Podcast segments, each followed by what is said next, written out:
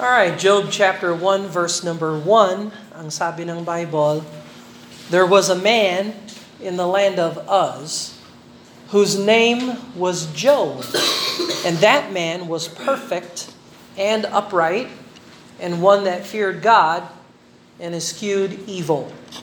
So we're going to go through the book of Job, and uh, every time we study the Bible, we ought to be asking who wrote it, who did he write it to, and ano yung um, context ng aklat. Uh, so, sa dalawang Wednesdays, na, uh, unang Wednesday na ito, tapos yung susunod na Wednesday, we'll, we're going to look at the context of the book of Job, including the overall outline, para meron tayong idea patungkol sa pangkahalatang larawan ng aklat ng Job and the significance of the book of Job uh, in its context, uh, the ca- canonical context, ibig sabihin, bakit ito nasa gitna ng Bible? This is in the middle of the English Bible here. And uh, um, what's the significance of the placement of Job in the middle of the scriptures here? So Job starts out the poetic section of the Bible. So alam natin na yung Bible natin ay mixture ng prose at saka poetry. So pag sinabing prose, P-R-O-S-E,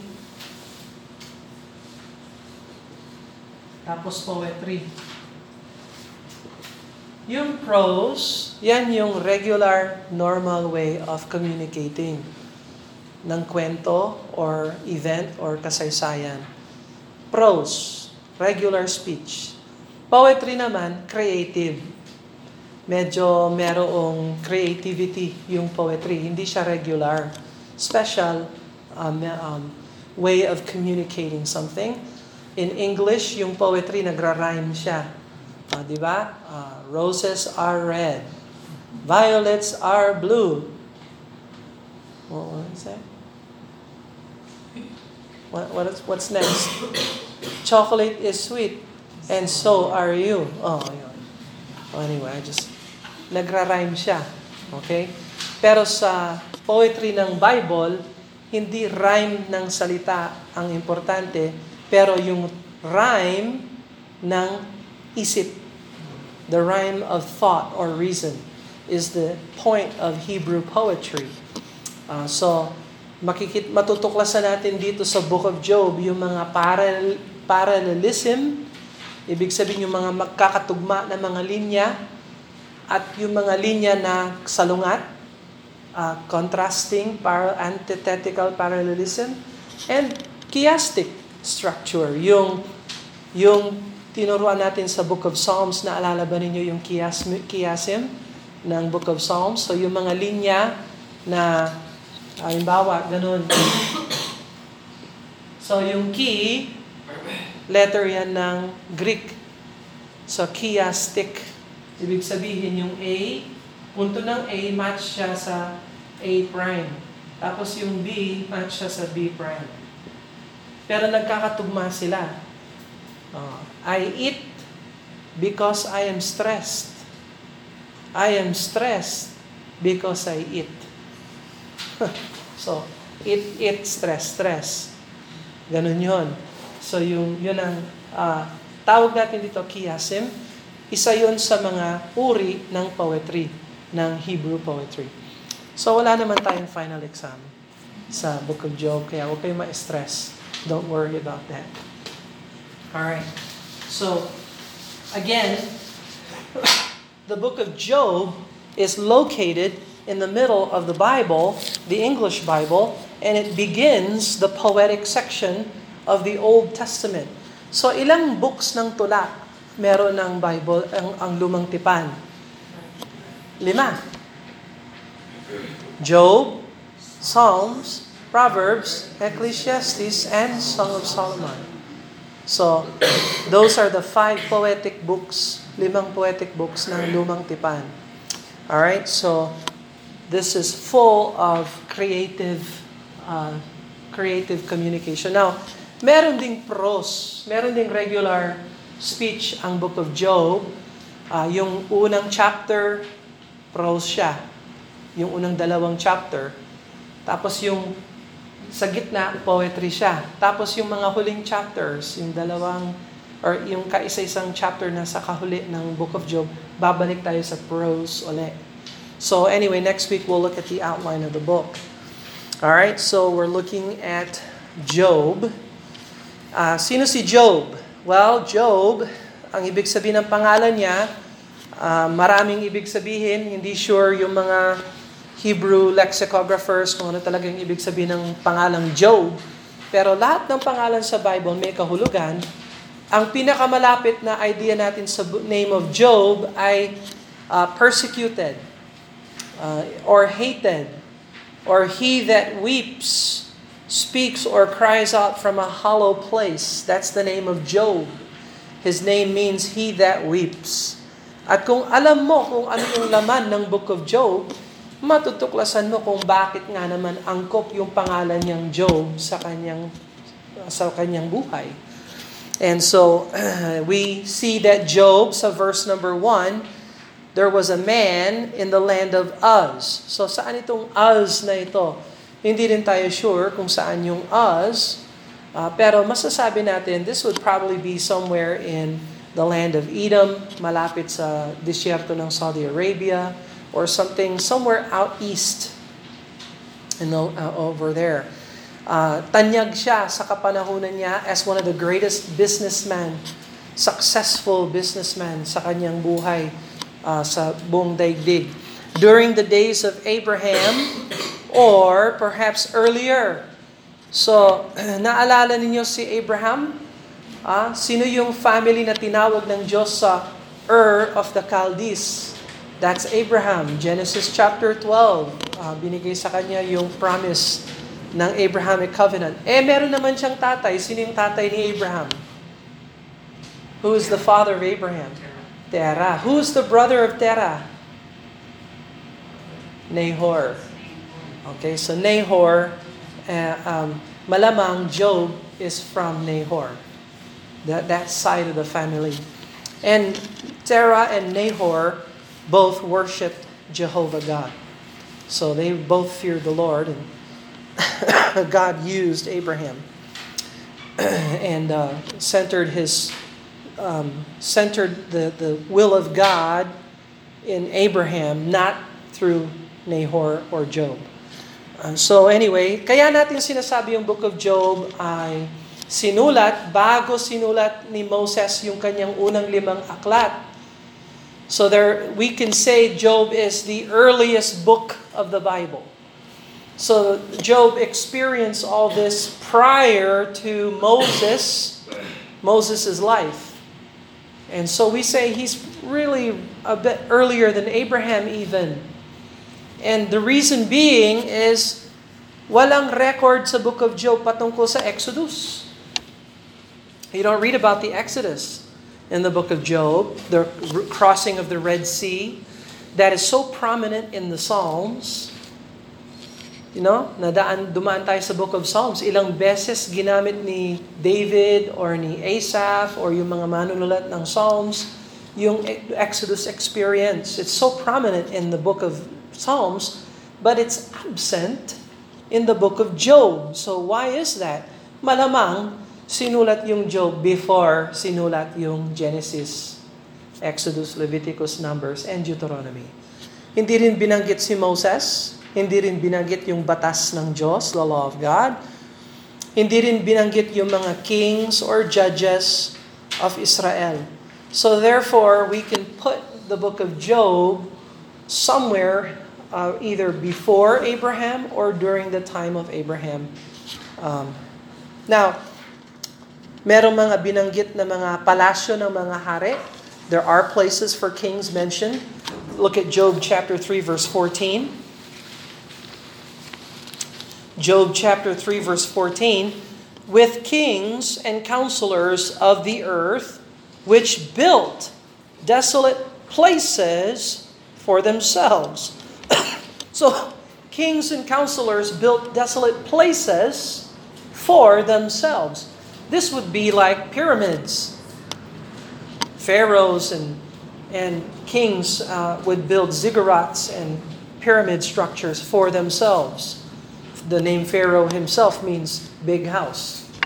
So uh, we could see that kings are already in the tradition of building houses. There are cities already in the book of Job. Therefore, we know that it's not just a guy, a nomadic tribe. This is a established man. Uh, Job chapter 15, verse 28. Job 15, 28. He that dwelleth in desolate cities and in houses which no man inhabiteth, which are ready to become heaps. So, dwelling in desolate cities. Well, so ibig sabihin, meron development na sa kasay sa lipunan. May mga lungsod, may mga syudad. Hindi sila katulad nila Abraham nung kapanahonan ni Abraham na nomadic. Nagta, nag, um, nagta-travel yung clan nila, yung tribo nila, travel ng travel. Not, not Job. He is situated in the land of Uz, very successful, and uh, very prominent. Tapos binanggit naman ni Job yung worldwide flood ni Noah. Naalala ninyo yung flood ni Noah? Well, that's very early in the history of man. So look at Job 22, verse 16. This perhaps alludes to the uh, uh, uh, worldwide flood. Job 22, verse 16,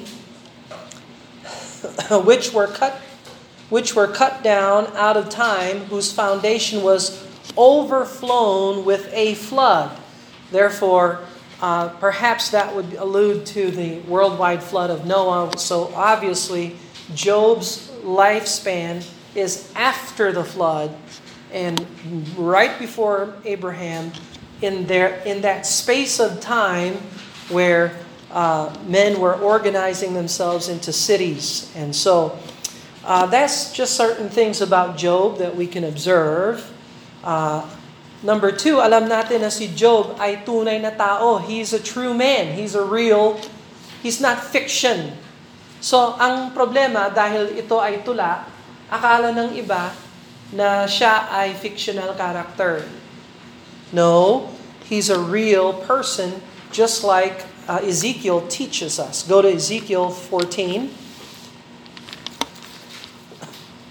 Ezekiel 14 and verse number 14. Ezekiel 14, verse 14.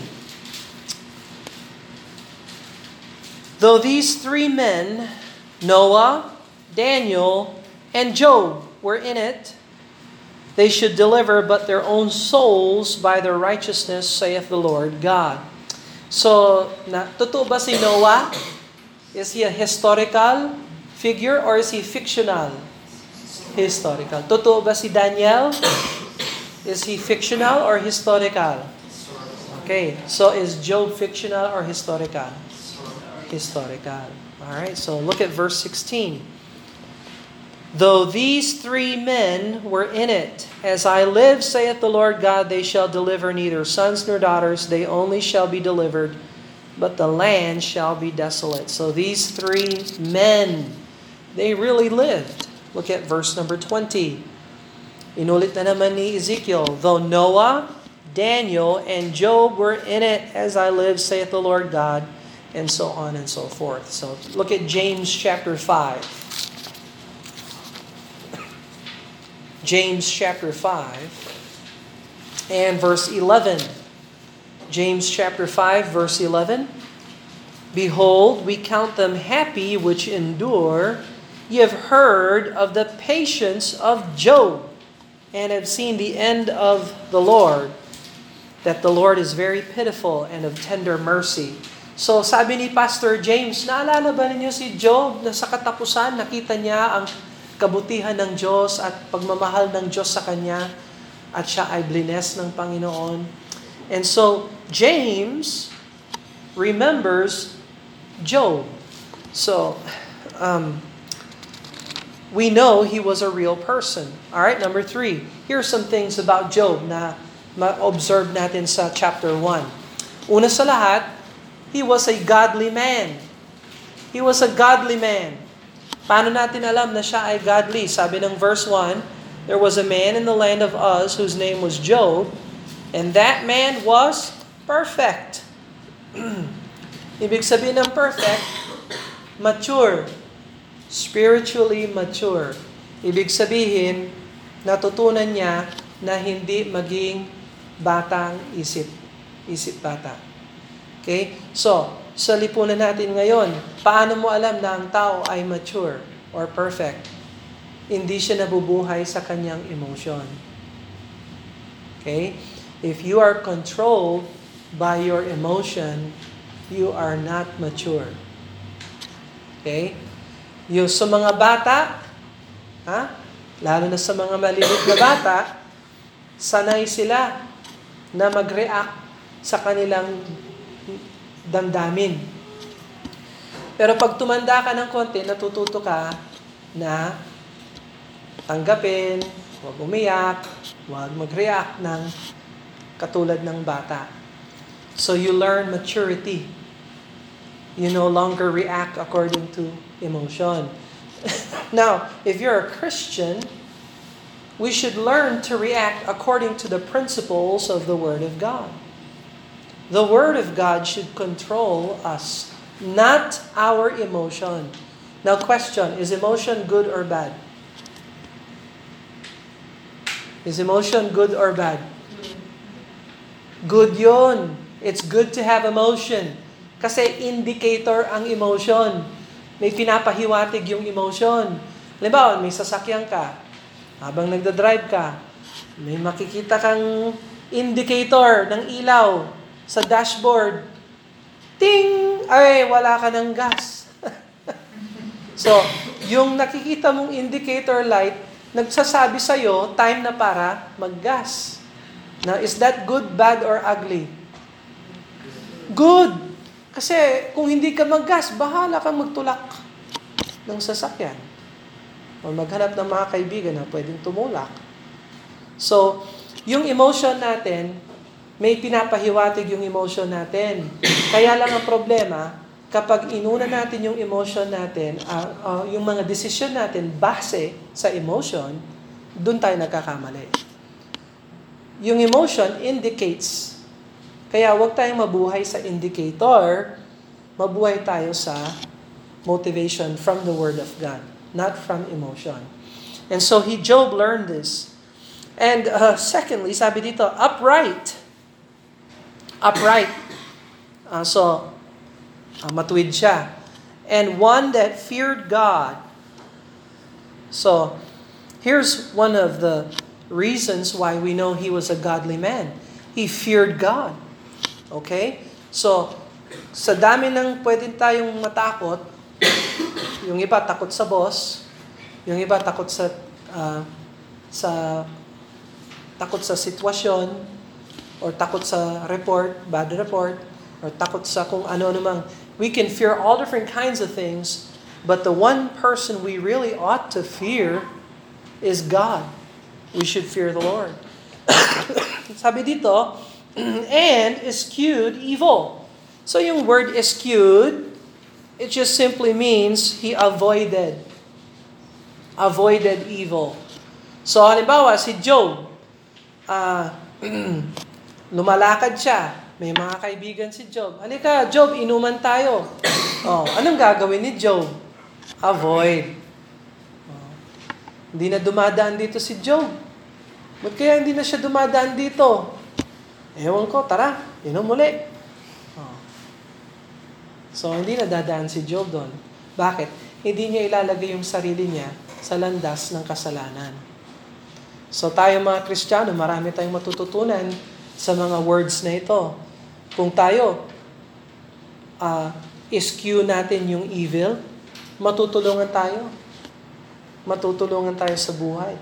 Kung tayo matakot tayo sa Diyos, kung tayo matuto maging mature, kung tayo matuto tayo maging upright, okay, so Job is a godly man. Number two, Job is a family man.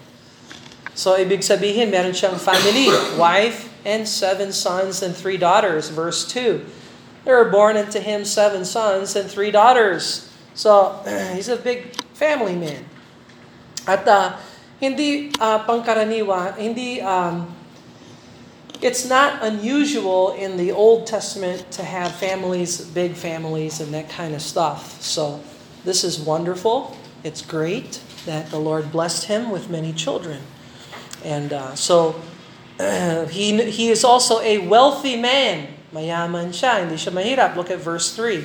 His substance also was 7,000 sheep and 3,000 camels and 500 yoke of oxen, 500 she-ashes. Very great household. So as that this man was the greatest of all the men of the East. So, sa lahat ng mga tao ng East, siya para siyang gobernador, kumbaga para siyang mayor. He's a very wealthy, powerful man. He deals with animals. Meron siyang mga animals. Meron din siyang mga servants, bukod sa mga anak. And so, uh, farmer maybe, perhaps, but a wealthy agricultural man. All right? Then, he was also a healthy man. Uh, so, uh, healthy siya. So, sa time na ito, he was 70 years old. So, 70 years old na si Job. Ayan yung mga anak niya, yun ang asawa niya, yun ang uh, pangkabuhayan niya and everything's going well for Job. so we see this is the outline of who is Job. Now, God allowed Satan to tempt Job in the following four areas of his life. So, pinayagan ng Diyos na subukan ni Satanas si Job dito sa apat na uh, bahagi ng kanyang buhay. Una, yung kanyang pera sa kanyang kayamanan. Look at chapter 1, verse 14.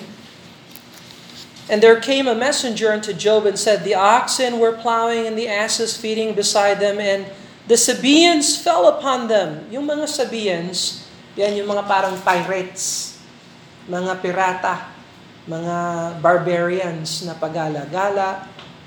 Kin, pinatay daw, kinuha yung yung mga yung yung mga oxen, yung yung mga baka, yung mga asno, and fell upon them and took them away. Yea, they have slain the servants with the edge of the sword. Pinatay rin yung mga alipin mo, Job. And I'm only escaped to tell thee, ako lang na, nakatakas para mag-report sa iyo, Job. May mga mga sabians na pumasok, pinatay nila yung mga uh, alipin mo, kinuha yung mga hayop mo. Verse 16, And while he was yet speaking, there came another and said, The fire of God is fallen from heaven and hath burned up the sheep and the servants and consumed them, and I only am escaped to tell thee. Job, may apoy na bumaba galing sa langit na sunog yung mga hayop at yung mga alipin mo. Ako lang nakatakas. Siguro maamoy pa siya ng smoke. And, um, and so, nakikita natin dito, Satan destroyed his wealth, his money. No? So, Uh, verse 17, while he was yet speaking, there came also another and said, The Chaldeans made out of three bands fell upon the camels and have carried them away, yea, slain the servants with the edge of the sword. I am only escaped alone to tell thee. So pati mga Chaldeans, ito naman, mga uh, Babylonians naman sila. Iba na namang klaseng mga barbarians. Uh, ganun din yung ginawa nila. So Satan attacked him financially. So, ewan ko sa inyo, pero when you uh, when you suffer financially, napakalaking stress sa tao yan. Yung uh, financial problems. Alright? Well, hindi lang financially ang attack ni Satan. Pati rin yung kanyang family in-attack ni Satan. Look at verse number 18. While he was yet speaking, there came also another and said, Thy sons and thy daughters were eating and drinking wine in their eldest brother's house. And there, behold, there came a great wind from the wilderness and smote the four corners of the house, and it fell upon the young men, and they are dead. And I am only escaped alone to tell thee. Job, may malakas na hangin na galing sa ilang at na, nawasak yung bahay at natumba yung mga dingding sa iyong mga anak. Verse 19, and behold, there came a great wind. Okay, so you got that. Verse, uh, uh, so we see that uh, uh, Satan attacked his financially. Satan attacked him in his family. Satan attacked him in his flesh. Tingnan mo ang chapter 2 verse 7. Chapter 2 verse 7. So Satan went forth from the presence of the Lord and smote Job with sore boils from the sole of his foot unto the unto his crown. Magmula sa paa hanggang sa ulo, ah, binigyan si Job ng mga ah, boils. Ano yung boils sa Tagalog? Mga pigsa. No? So parang may infection siya na at yung mga boils na ito ay napakalaking boils from his foot hanggang sa kanyang ulo. So this is satanic attack on Job's health, his flesh. Tapos, in- inattack din siya sa kanyang mga kaibigan. So meron siyang tatlong kaibigan from chapter 2 to chapter 37. Job has three friends who came to visit him and to accuse him of hiding sin. And those three friends, they were there. They, they intentionally wanted to comfort Job. Kasi nga, magkakaibigan naman sila. Pero imbis na naging blessing sila, naging hadlang sila kay Job. Kasi, ang nasa isip ng tatlong kaibigan na ito, si Job ay may tinatagong kasalanan, kaya ka sinumpa ng Diyos. Job, magsisi ka na. Okay? So, yan ba ang katotohanan? Yan ba? May, tinago, may sinabi ba ang Diyos sa chapter 1 na tinago niya ang kasalanan, na nasa ilalim siya ng sumpa ng Diyos dahil sa kanyang kasalanan? Ano yung sinabi ng Bible patungkol kay Job? He is a perfect, upright, one that feared God, and eschewed evil. Okay, so sa character ni Job, wala tayong makikita sa kanya na tinago niya yung kasalanan, nasa ilalim siya ng sumpa ng Diyos. Pero hindi alam ng mga kaibigan yon. Kasi ang tao ay palaging humuhusga base sa nakikita. Hindi base sa katotohanan. And so, ginamit ni Satanas yung kanyang mga friends para talagang i-pressure siya. Anyway. so, number five, God blessed Job in all these areas of satanic attack. So, sa katapusan, let's go to chapter 42. When we get to chapter 42, we'll see that God blessed Job immensely. Having gone through satanic attack, God restored everything to Job. Verse 42 to uh, 42 verse 12, God restored his fortune, his his finances. 42 verse 12, I will not uh, 42 verse 12, sorry. So the Lord blessed the latter end of Job more than his beginning, for he had 14,000 sheep and 6,000 camels and a thousand yoke of oxen and a thousand she asses. So the Lord blessed, returned to him his fortune plus more. And so God really financially restored Job. God also restored his family. So tingnan mo, verse number 13. Job 42, verse 13. He had also seven sons and three daughters. So dinagdag ng Diyos. Yung mga seven sons and three daughters na kinuha kay Job, sinoli ng Diyos. Dinagdagan pa yung kanyang mga anak. So here, his wife, now let me ask a question. Did his wife, did God get rid of his wife? No. Did God bless his wife? Yes. Now, so natatandaan natin yung wife ni Job. So, maraming nagtuturo na pati rin yung wife ni Job ginamit ni Satanas. No, I don't believe that at all. I don't believe that Job's wife was in sin or that the devil used Job's wife. You have to understand, Job was broken and so was his wife. Furthermore, did God rebuke his wife? So yes, may sinabi yung wife ni Job na hindi tama. Pero question, renebuke ba siya ng Diyos? Anong sinabi ng Diyos patungkol sa kanyang wife? Wala. Nothing. God didn't say anything about Job's wife.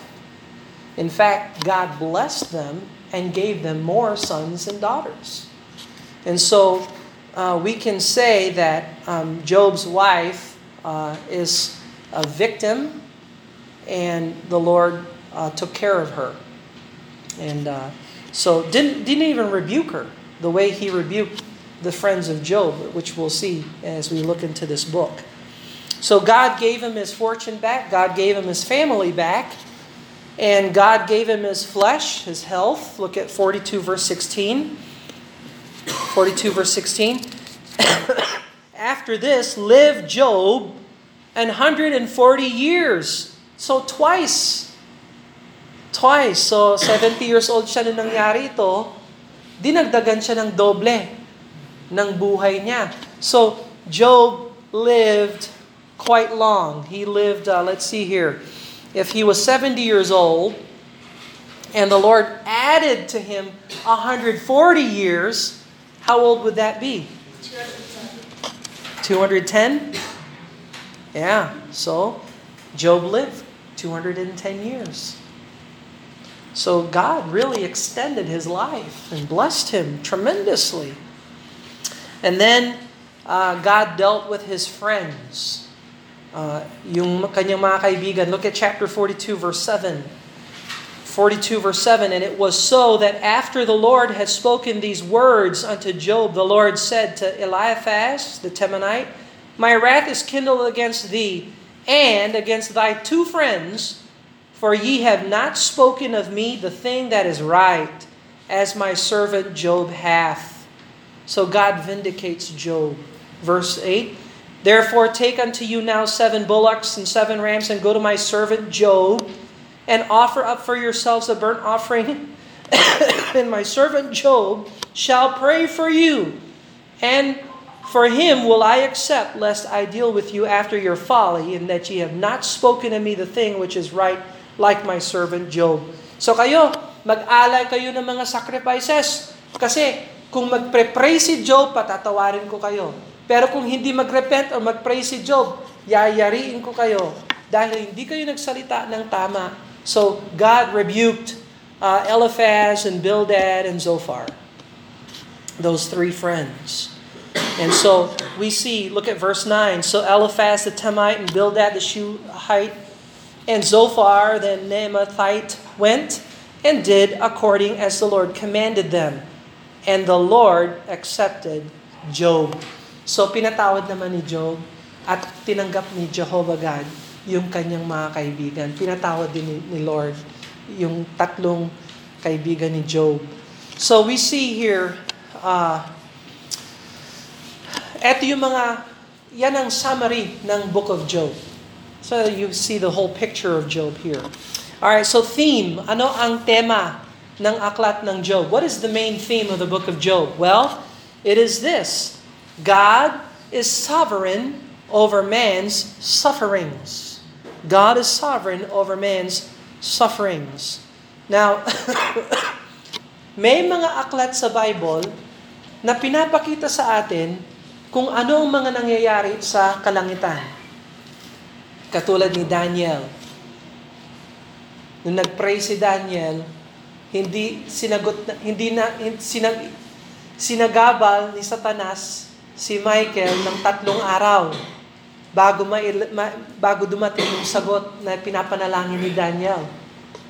So, the the Bible at times shows us the things that are going on in heaven that we have no idea about. We don't have a clue. We think that we just live our life and you know, we pray and ask the Lord to help and that kind of stuff, but we have no idea that there's a spiritual warfare. Meron palang spiritual warfare sa likod ng lahat ng ginagawa natin. Kaya sabi ni Paul, remember what Paul said, we wrestle not against flesh and blood, but against principalities and powers. Ibig sabihin, meron palang rangko ng mga spiritual warfare sa kabila ng mga pagsubok natin bilang tao. So, Meron ka bang kilala sa tao sa gabal sa buhay mo? Baka hindi pala laman at dugo ang sagabal sa buhay mo, kung hindi yung spirito na gumagala o yung spirito na nasa likod ng laman at dugo na yon. And so Job is one of those books that gives us a glimpse into the spiritual heavenly activities. And in all this, sa buong book of Job, we have to remember something. God is sovereign over man's sufferings. And so, hindi natin may explain kung bakit ang tao ay nagsasuffer. We won't be able to know why man suffers in light of a sovereign God. However, we can trust in the Lord. And in our sufferings, that someday God will reveal to us His purpose and plan. And as we go through suffering, at least we are suffering in obedience and honoring a sovereign God, a God who is in control, a God who knows. And so, eto ang problema ng uh, mundo natin ngayon. So, may mga tao na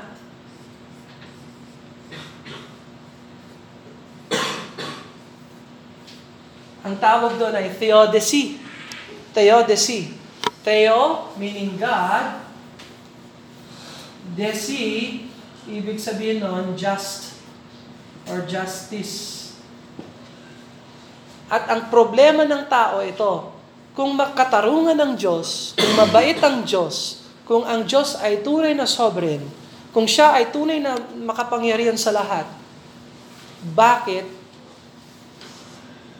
bakit pinapayagan ng Diyos yung kasamaan sa mundo natin? So that is a problem. Bakit pinabay, pinabayaan ba ako ng Diyos pag nag-suffer ako? Bakit pinayagan ng Diyos ang Hamas na kumuha ng mga uh, ilang daang mga tao at patayin sila? Bakit? Kung ang Diyos ay tunay na sovereign, bakit ang gulo ng mundo natin? Wow. if God is so good and God is so sovereign, how come the world is all messed up? So this is the problem of theodicy. And the book of Job speaks exactly to that. And so we'll look into these things as well. we'll offer some biblical insights about that. So, uh, Job, uh, tandaan ninyo habang binabasa natin yung book of Job, suffering is always caused, ang, ang, ang isip ng tao, suffering, suffering comes directly because of sin. Always. I'm suffering because I'm in sin. That is the underlining false assumption throughout the book of Job. False, ibig sabihin hindi totoo. Now, totoo na ang sin ay nagdudulot ng suffering. That's true. Sin brings suffering all the time. That you can say is true. But just because someone is suffering doesn't mean that they're suffering because of personal sin.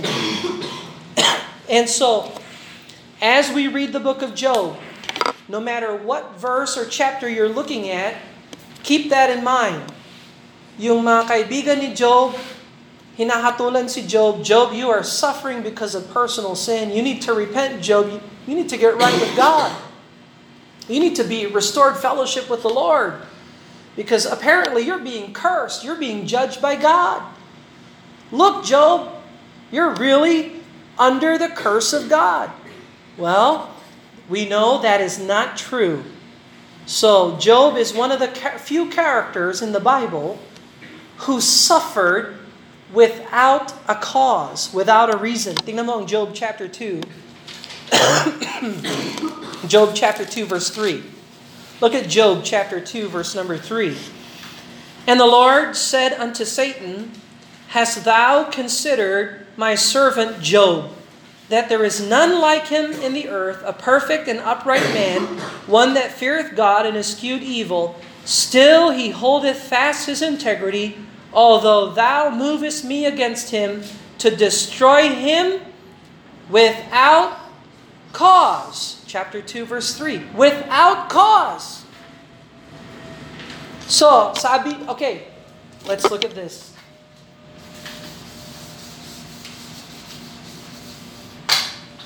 So, sa book of Job, ilan yung mga characters natin? God, Job, Job's wife, Mrs. Job, si Eliphaz, Zophar, Bildad, Elihu. At saka si Satan. Satan. Now God said Job suffers without cause. Walang dahilan. There is no cause for Job's suffering. That's what God said. Job knows in his heart he didn't sin against God. So Job knows I'm suffering without a cause. Does Job's wife know that? Hindi. Kasi hindi alam ni Job's wife yung kanyang heart. Hindi rin niya alam kung ano talaga yung situation niya. So, that's wrong si Job's wife. What about Eliphaz, Zophar, and Bildad? At lalong mali sila. Kasi sinasabi nitong tatlo, Job, nagsasuffer ka kasi sa personal mong kasalanan. Kaya ka sinumpa ng Diyos. Eh, anong sinabi ng Diyos? Without a cause. Okay? Elihu, wala siyang sinabi. Pero hindi rin siya pasa. Kasi, wala naman siyang sinabi na mali. Eh, eh, Elihu is a neutral. Okay? Hindi tama, hindi mali. Neutral siya. Eh si Satan, mali rin si Satan. Kasi sinabi ni Satan, kaya lang siya naglilingkod sa'yo, blines mo siya, ang galing mo lahat ng yan. Eh, susumpahin ka ni Job, hindi, ka na siya, hindi na siya magiging uh, faithful sa'yo. Ay napatunayan ng Diyos mali si Satan. At palaging mali yan. Palaging sinungaling si Satan. Mamamatay tao yan. So, he is the father of lies. So, we know. So, throughout the whole book, Job suffers without a cause. Now, there are two other Bible characters who suffered without a cause. David suffered without a cause. Look at Psalm 69, verse 4. Psalm 69, verse 4. Psalm 69, verse 4. They uh, that hate me without a cause are more than the hairs of mine head that would destroy me, being mine enemies wrongfully are mighty, then I restored that which I took not away. So David experienced being hated by people without a cause, without a just reason or a cause. Job experienced that. David experienced that. And there's one more. Who else suffered without a cause? Jesus, Jesus Christ. Look at John chapter 15, verse 25. John chapter 15, verse 25. But this, this cometh to pass that the word might be fulfilled that was written in, the, in their law. They hated me without a cause. So inapply ni Jesus Christ yung scripture ni David sa kanya. na people hated Jesus without a cause. Now let me ask you a question. Meron bang dahilan kung bakit ipinako si Jesus Christ sa krus? Meron bang uh, matuwid na dahilan kung bakit dapat siyang ipako sa krus. No. There's no reason why Jesus had to die on the cross legally, morally. There's no reason for it. He died without a cause. People hated him without a cause. He himself was not in sin. He did not do wrong, and yet he was crucified. And so, Job David and Jesus experienced suffering without a cause. So, tandaan natin. So, when you read the book of Job, you can read about any verse and you can pick up from any chapter, any verse, as long as you know this, this basic uh, thought, you can see, oh, okay.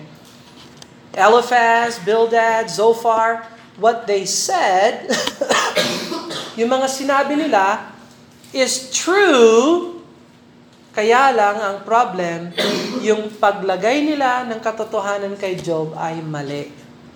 Where they're wrong is in their application of their truthful statements to the situation of Job.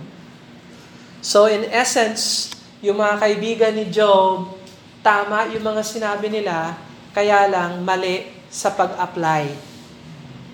Oh. Alam mo, Job, kaya tayo nagkaka, nagkakaroon ng suffering dahil sa kasalanan natin, Job. Now, is that true? Do we suffer because of sin? Yes. Now, is Job suffering because of his sin? No. So, see, the truth is true, but the application of the truth in Job's situation is wrong. So, this is a warning to us.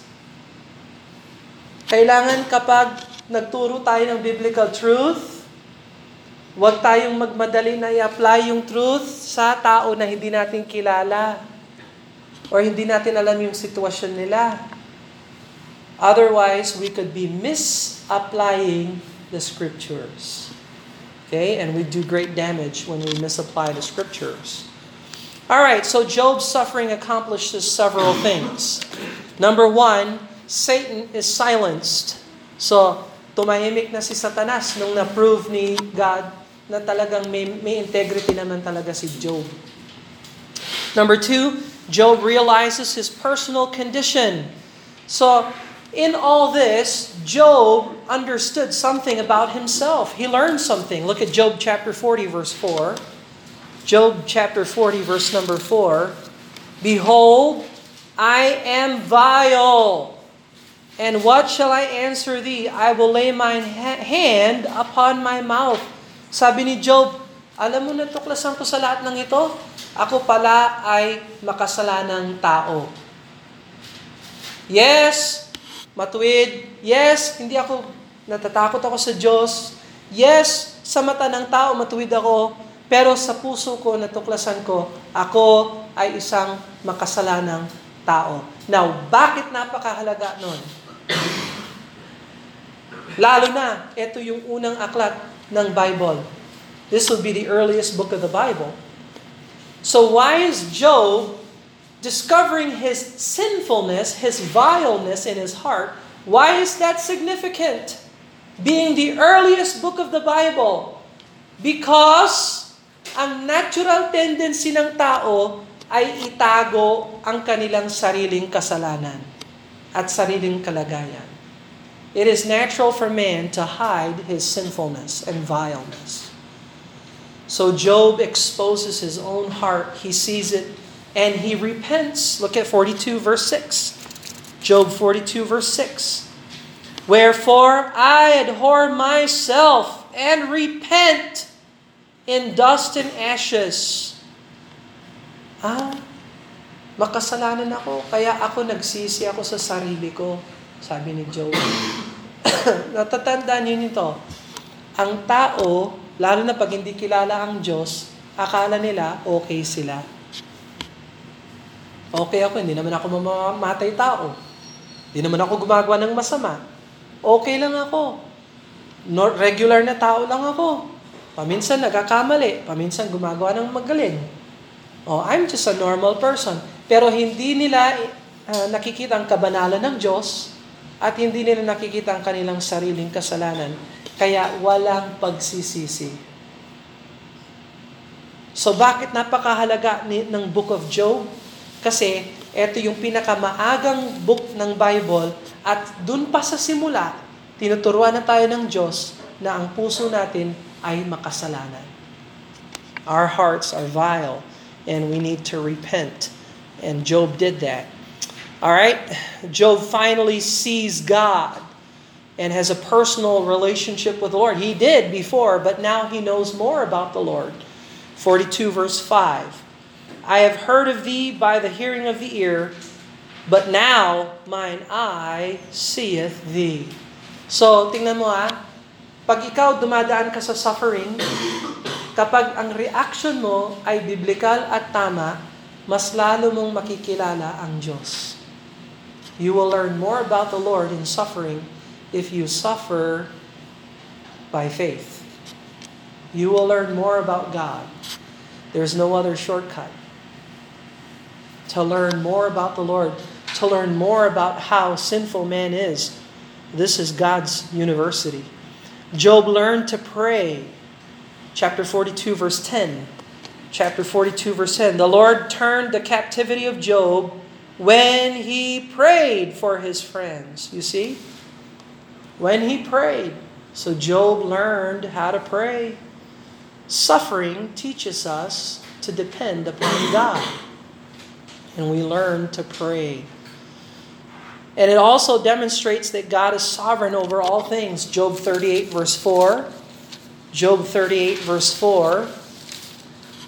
Where wast thou when I laid the foundations of the earth? Declare thou if thou hast understanding. So sa 40, sa 38, ang Diyos na ang nag ang nakikipag-usap kay Job. At tinanong ng Diyos, Job, nasaan ka nung nilapag ko ang pundasyon ng mundong ito? So, ibig sabihin, Job, hindi ikaw ang may control. Ako ang may control. And so he learned about the sovereignty of God.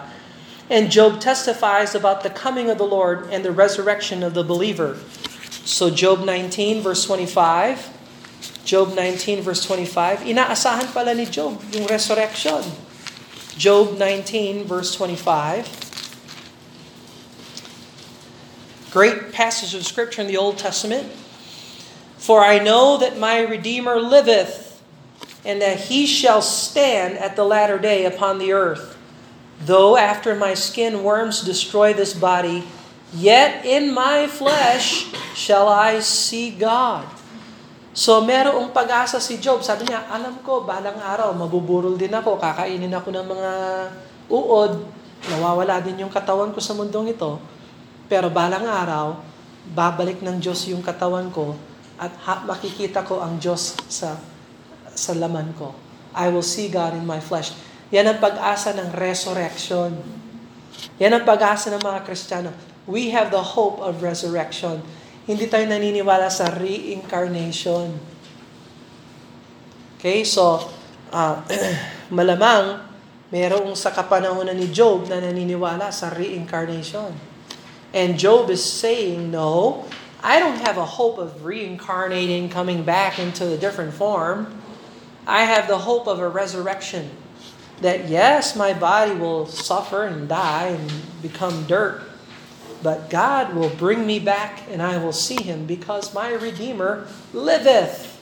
Oh, he believed in the resurrection and the coming of the Lord. So here are some things to remember as we go through the book of Job. Number one, the devil cannot tempt nor afflict a believer without the permission of God Himself. So, comfort ito sa atin. Kung meron tayong dinadaanan na pagsubok, ay inaprubahan yan ng Diyos bago yan dumating sa atin. So, kapit lang tayo sa kamay na nagmamahal sa atin dahil hindi niya pinayagan yung mga pagsubok na hindi natin kaya. We know that from 1 Corinthians chapter 10 verse 13. Look at 1 Corinthians 10:13. I want you to know that when you go through suffering, everything that you are suffering is measured by the throne of God, and God knows you can you have the capacity by his grace to bear the affliction or suffering. 1 Corinthians 10:13. 1 Corinthians 10:13 There hath no temptation taken you but such as is common to man but God is faithful who will not suffer you to be tempted above that ye are able but will with the temptation also make a way to escape that ye may be able to bear it. So God has grace to enable us to bear our testings and trials. So this is amazing. Number three, God is sovereign. He deals with us providentially. Napakahalaga nito. Alam mo ba, wala, kung ikaw ay believer, if you are a believer, walang aksidente sa buhay. Everything is divinely, is divine appointments. So alisin nyo sa vocabulary word yung accidents. This was an accident. Well, yes, humanly speaking, that could have been an accident. But biblically speaking, accidents are divine appointments. This is a divine appointment. God was in it and has a plan and a purpose. And the question is will you receive the Lord and will you receive His appointments? Will you look at your life as an accident or as an appointment from God? You see? So, we don't believe in nature, huh, nature, natural event. This is just a natural occurrence. No, this is a divine appointment. And so, hamon ito sa atin. This is a challenge for us. Not to think in worldly term, but to think biblically about our situation. No? Uh, so, Brother Bill, do you believe in accidents? Well, humanly speaking, okay, that was an accident. Nobody meant to do this. This just happened. Uh, tragedy, sure. Uh, but biblically speaking, God allowed these things to happen to teach us something, to see, to see more of His glory if we react correctly to the sufferings and the testings and the trials. So these are divine appointments. Number four, Satan's power is above nature. So may, may kapangyarihan talaga si Satan patungkol sa nature. But he, his power is limited. He, he does not have power over God. Amen. Next, God's hand of protection can be seen against many powerful and mighty enemies who work to undo God's people. So, pansinin mo yung buhay ng Kristiyano ha. Marami tayong kaaway, pero hindi tayo nauubos. So, kahit na uh, kahit na mayayaman, kahit na makapangyarihan yung mga kaaway ng Kristiyano, hindi pwedeng matiwalag o masira ang Kristiyano. Matagal na sana tayong pinatay ni Satanas, kung tutuusin. Kasi mamamatay tao siya eh.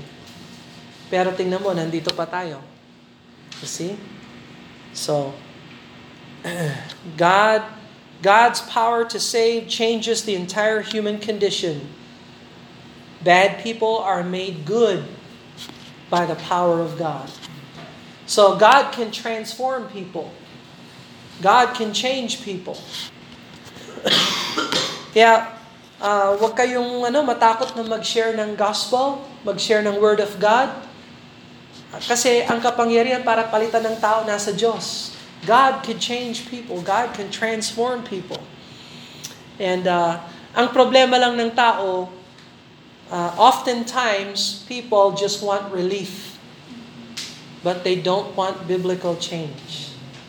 Uh, I, I remember nung bago ako dito, may lumapit sa akin, Brother Bill, can you biblically counsel us? My husband and I are having marital problems. I said, Are you willing to change? She said, Yes. Why? So that I can have my husband and I together again. Is that a good thing? Yes. Is that a biblical thing? No. You should be willing to change because you want to conform to Christ. And if you conform to Christ, if your husband doesn't follow the Lord, you're still going to follow the Lord. Why? Because it's more important. to biblically change than to have relief from the situation. Do you see that? So yung goal, mali. So, question, natuloy ba yung counseling session? Kung ayaw mo mag, if you don't want biblical change, kahit anong counseling ang pasukan mo, hindi magbabago ang situation mo. Why? Kasi hindi ka sumusunod sa salita ng Diyos. But God has power. Can people change? God has power to change people. But people need to receive that. People need to accept that. All right? Number seven, God's providence returns the good or evil of men to themselves. So, sa mundo natin, parang may batas ang Diyos. It's like God has a law here on earth. You reap what you sow. So, question, Brother Bill, wala na akong inaani sa buhay. Puro sama. Ang sama ng mga sinasoli ng Diyos sa akin. Tanong, nagtanim ka ba ng goodness? O bakit ka umaasa ng magandang ani, wala kang tinanim na good? Yang tinanim mo, masama. O kaya, kung nagtatanim ka ng masama, anong maaasahan mo? Masama. So, may batas ang Diyos. Whether you are saved, whether you are not saved, kung marunong ka magtanim ng masama, aanihin mo yan. You will reap. At yung pag-ani, mas marami pa kesa sa tinanim mo. And so it works both ways. Number eight, God ordained prayer to be the catalyst for change. I don't understand it, but God changes when we pray. Or let's say this maybe our prayers change us to conform more to God. But if you want things to change in your life, they will never change until you pray. Prayer is important. Tingnan mo ang Psalm 57 verse 2. Psalm 57 verse 2. I will cry unto God most high, unto God that performeth all things for me. So you see, I will cry unto God. I pray because I know the Lord will will change all will do all things for me. God will answer prayers. God God God changes his mind. Naalala ninyo si Hezekiah? Remember King Hezekiah? God said, pinadala niya si Isaiah. Isaiah, you tell Hezekiah he's gonna die. Anong ginawa ni Hezekiah? He prayed, and God said, okay, I'll give you 15 more years. Why? Because he prayed. Now, what if Hezekiah didn't pray? Well, his life would have ended 15 years earlier. You see, Second Chronicles chapter 16. Second Chronicles chapter 16.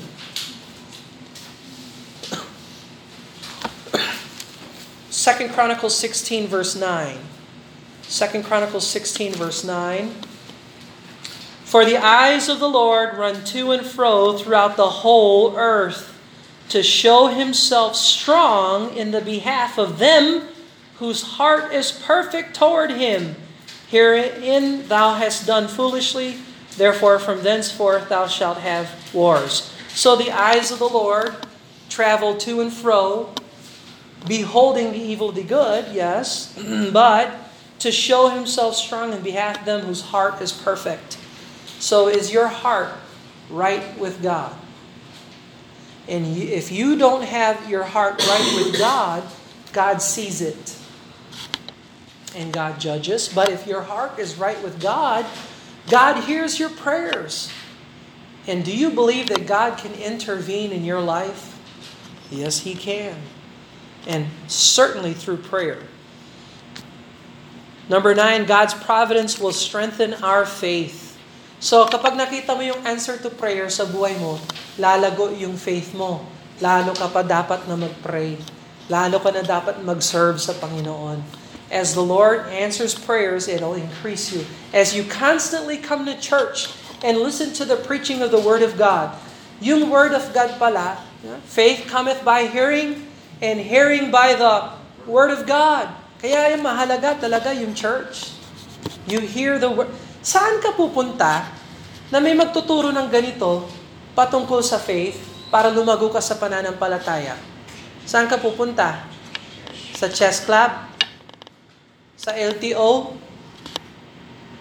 Ha? Sa opisina? Sa bangko? Sa hukbo? Wala nang institusyon sa mundo na magtuturo ng salita ng Diyos para lumago ka sa pananampalataya. You need to be in church, to hear the Word of God, to have faith. It'll strengthen you in your faith. And last, those who deny or refuse or to acknowledge God, God will destroy. Last verse, Psalm 28. Psalm 28. verse 4 and 5. Psalm 28, verse 4 and 5. Give them according to their deeds, according to the wickedness of their endeavors. Give them after their work of their hands. Render to them their desert, because they regard not the works of the Lord, nor the operation of his hands. He shall destroy them and not build them up. So, do you understand this? God will destroy everyone who doesn't submit to Him. God will destroy you if you do not submit to Him. God will destroy me if I do not submit to Him. Disregard the Word of God and He will destroy you. Ganyan kahalaga ang salita ng Diyos at ang kapangyarihan ng Diyos. So these are laws here on earth. If we disregard the Word of God, He will disregard us. Now, if we surrender ourselves to the Word of God, God will establish our ways.